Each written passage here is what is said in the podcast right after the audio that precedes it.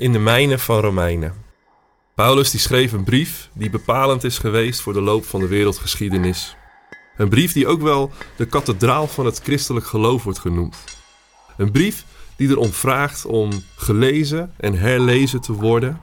Een brief waar je schatten in kan opdelven, waar je in kan graven en waar je in kan zoeken. Een brief van Paulus, speciaal voor jou.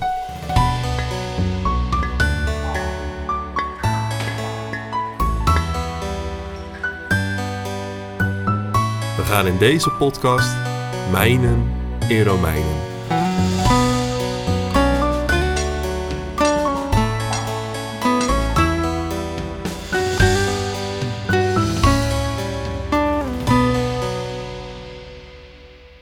In de vorige aflevering zagen we hoe de nieuwe Adam, Jezus Christus, ons leidt tot het nieuwe leven. Vandaag lezen we verder, Romeinen 6, vanaf vers 1 tot 11. Betekent dit nu dat we moeten blijven zondigen om de genade te laten toenemen? Dat in geen geval. Hoe zouden wij, die dood zijn voor de zonde, nog in zonde kunnen leven?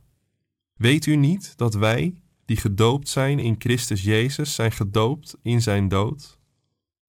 We zijn door de doop in zijn dood met hem begraven, om, zoals Christus door de macht van de Vader uit de dood is opgewekt, een nieuw leven te leiden. Als wij delen in zijn dood, zullen we ook delen in zijn opstanding. Immers, we weten dat ons oude bestaan met hem gekruisigd is, omdat er een einde moest komen aan ons zondige leven. We mochten niet langer slaven van de zonde zijn. Wie gestorven is, is rechtensvrij van de zonde. Wanneer wij met Christus zijn gestorven, geloven we dat we ook met hem zullen leven. Omdat we weten dat hij, die uit de dood is opgewekt, niet meer sterft. De dood heeft geen macht meer over hem. Hij is gestorven om een einde te maken aan de zonde, voor eens en altijd. En nu hij leeft, leeft hij voor God. En zo moet u ook uzelf zien, dood voor de zonde, maar in Christus Jezus, levend voor God.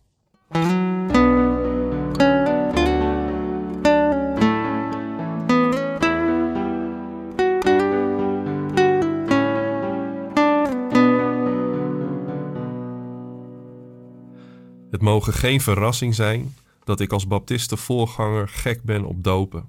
Ik hou van doopdiensten. Hoe mensen voorafgaand aan het dopen vertellen waar de hemel hun leven geraakt heeft. Hoe ze vervolgens het waterbad betreden, een bad wat symbool staat voor het graf. Hoe ze vervolgens ondergaan in dat graf, kopje onder in dat doopbad, als een beeld van het sterven met Jezus.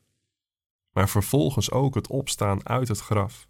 Ze staan op in een nieuw leven met Jezus. Het Jezusleven, het eeuwige leven. Het oude leven ligt in het graf. Alle zonden, de dood, alles wat er gebeurd is, de vijanden, de ellende. Het ligt achter degene die opgestaan is uit het watergraf. Het Nieuwe Testament noemt 2 oud-testamentische beelden van de doop. De redding in de ark van Noach door de zondvloed heen en de doortocht door de Rietzee van Israël. 2 ogenblikken waar de grens tussen dood en leven nauwelijks nog te onderscheiden was. 2 momenten waar hemel en hel elkaar ontmoeten in de chaosmachten van de verwoestende zee. 2 beelden waar God door de doop heen en door de dood heen een nieuw leven begon. 2 geschiedenissen die zichtbaar maken wat de doop betekent. Het volk Israël trok door de Rietzee heen, omdat God een weg gaf. Het Egyptische leger achtervolgde hen, maar God begroef hen in de zee. Als dat niet gebeurd was, had het Israëlische volk tot in het beloofde land Kanaan over hun schouder moeten kijken, of hun verleden al in beeld kwam om hen terug te halen. Nu echter kon het volk Israël in vrijheid hun weg vervolgen naar het beloofde land. Het verleden en alles wat ermee te maken had, was achtergebleven in de Rietzee. Dat is de betekenis van de doop. We zijn door de doop in Jezus Christus in zijn dood begraven, om zoals Christus door de macht van de Vader uit de dood is opgewekt, een nieuw leven te leiden, zegt Paulus in vers 4. Ons oude bestaan ligt achter ons. Paulus zegt, er moest een einde komen. aan ons zondige leven.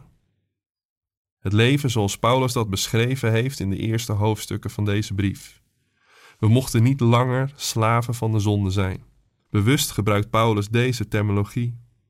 Zoals Israël bevrijd is uit de slavernij van Egypte door het water van de Rietzee heen, zo zijn wij bevrijd uit de slavernij van de zonde door het water van de doop heen. Zoals Egypte vanaf dat moment geen macht meer had over Israël, zo dient de zonde geen macht meer te hebben over degenen die met Christus gestorven en opgestaan zijn. Want zij leven in het nieuwe leven. Zo moet je jezelf zien, zegt Paulus. Je bent dood voor de zonde en je leeft voor God. De zonde is vreemd aan dat nieuwe leven.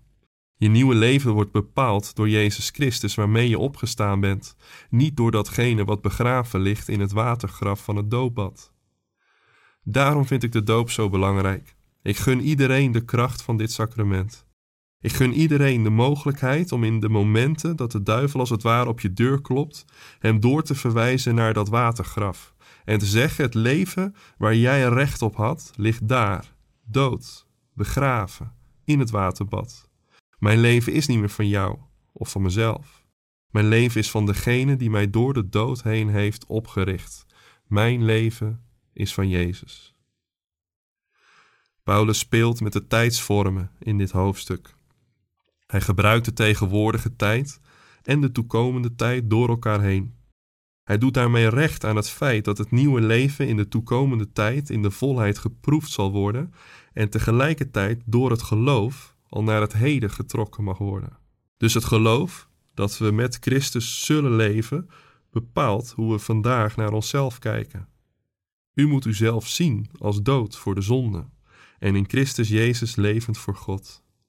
Het perspectief waar we in leven heeft dus een doorslaggevende betekenis voor vandaag. Dat is de kracht van geloof. Jij mag vandaag in het voetspoor van Jezus je weg vervolgen naar het land van God. Zoals Israël destijds in het voetspoor van Mozes hun weg vervolgde naar het beloofde land. Hun weg laat zien dat we de manier waarop we die weg gaan ertoe doet. Dat we ons kunnen laten bepalen door het leven wat achter ons ligt of door het leven wat voor ons ligt. Het is mijn verlangen dat jouw leven vandaag bepaald wordt door wat voor je ligt. Zegen op je reis.